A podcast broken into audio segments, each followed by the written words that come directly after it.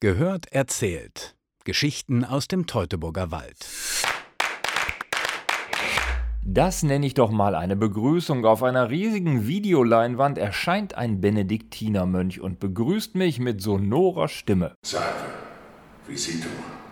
Salvete visitoris. Seit 2016 können sich Besucher in dem holzverkleideten Flachdachgebäude neben dem Kloster Marienmünster über die Klöster im Teutoburger Wald informieren. Unter anderem mit dieser multimedialen Anwendung. Je nachdem, wo ich interaktive Felder auf einer Karte auf dem Fußboden vor der Leinwand betrete, läuft passend ein Film oder eine Animation. Quasi ein klösterlicher Stepptanz, den ich da aufführe. Das Besucherzentrum ist aber nicht nur als multimedialer Zeitvertreib gedacht, es bietet auch die Chance, sich mit den Regeln des heiligen Benedikt, dem Ordensgründer, auseinanderzusetzen, sagt Hans-Hermann Jansen von der Kulturstiftung Marienmünster. Jetzt können die Leute hier in Marienmünster direkt neben der Abtei ankommen. Sie können etwas lernen zum Thema Kloster, was bedeutet das heutzutage und welche Prinzipien sind gültig, damit so ein Kloster auch als Kloster über hunderte von Jahren einfach funktioniert. Die Regeln für dieses hat natürlich der heilige Benedikt selber geschrieben, die Grundlage für das Zusammenleben von Mönchen und Nonnen. Und das kann man hier in diesem Besucherzentrum wirklich ganz, ganz eindeutig auf sich wirken lassen. Ja, der heilige Benedikt, Benedikt von Nursia, um 480 in Italien als Sohn eines reichen Landbesitzers geboren, der Begründer des Benediktinerordens und Verfasser der berühmten Ordensregeln der Regula Benedicti. Dazu gehören Gastfreundlichkeit, Schweigsamkeit, oder auch Mäßigung, zum Beispiel beim Weintrinken.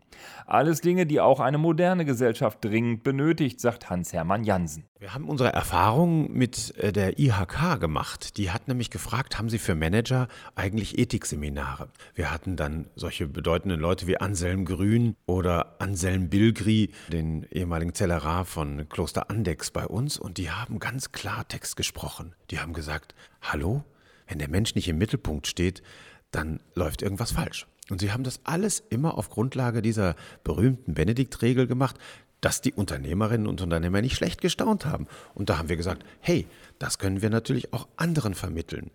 Achtsamkeit, die Fähigkeit zuzuhören und immer ein großes, gütiges Herz zu bewahren.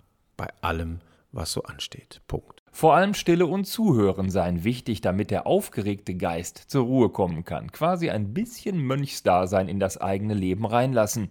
Da seien Marienmünster und der Kreis Höxter nicht die schlechtesten Orte für ein solches Vorhaben, sagt Jansen. Dieser Transfer in eine entschleunigte Wahrnehmung, in eine Ebene des Verständnisses beginnt mit der Stille. Das können Sie hier natürlich im östlichsten Ostwestfalen, da wo Fuchs und Hase sich gute Nacht sagen, das können Sie total gut hier auch als Thema machen. Räume der Stille, Räume der Wahrnehmung, die sind hier im Kloster überall zu finden, auch hier schon im Besucherzentrum. Allerdings wird die Stille des östlichen Teutoburger Waldes auch immer mal wieder von lauten Tönen aus dem Kloster durchbrochen, denn in der ehemaligen Abteikirche steht eine Barockorgel des berühmten Lippstädter Orgelbauers Johann Patroklos Möller. Da ist der studierte Musiker und leidenschaftliche Organist Jansen dann ganz in seinem Element. Gut, wenn man das jetzt so ein bisschen mit ein paar mehr Registern anfängt, dann kriegt man dann schon so einen leichten Schauer. Ne?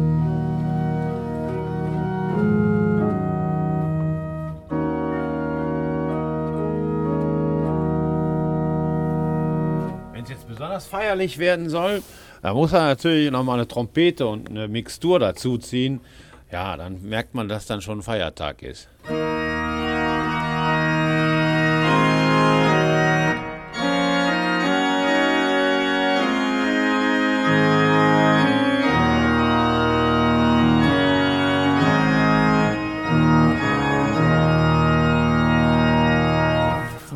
Ist ein Gänsehautinstrument, ne? Genau, ist also ein bisschen wie Rockmusik aus früherer Zeit. 36 Register hat die Orgel, viele sind original erhalten, also reichlich Knöpfe zu drücken und Schieber rauszuziehen.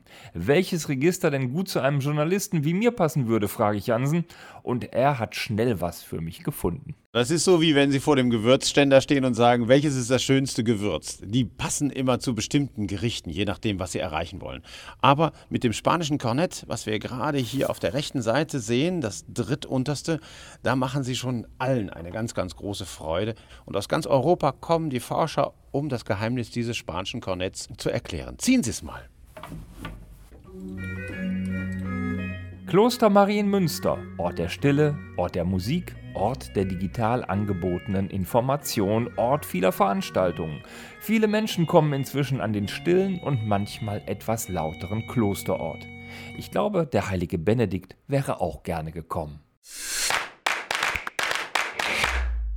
Mehr erfahren Sie unter teutoburgerwald.de slash Geschichten.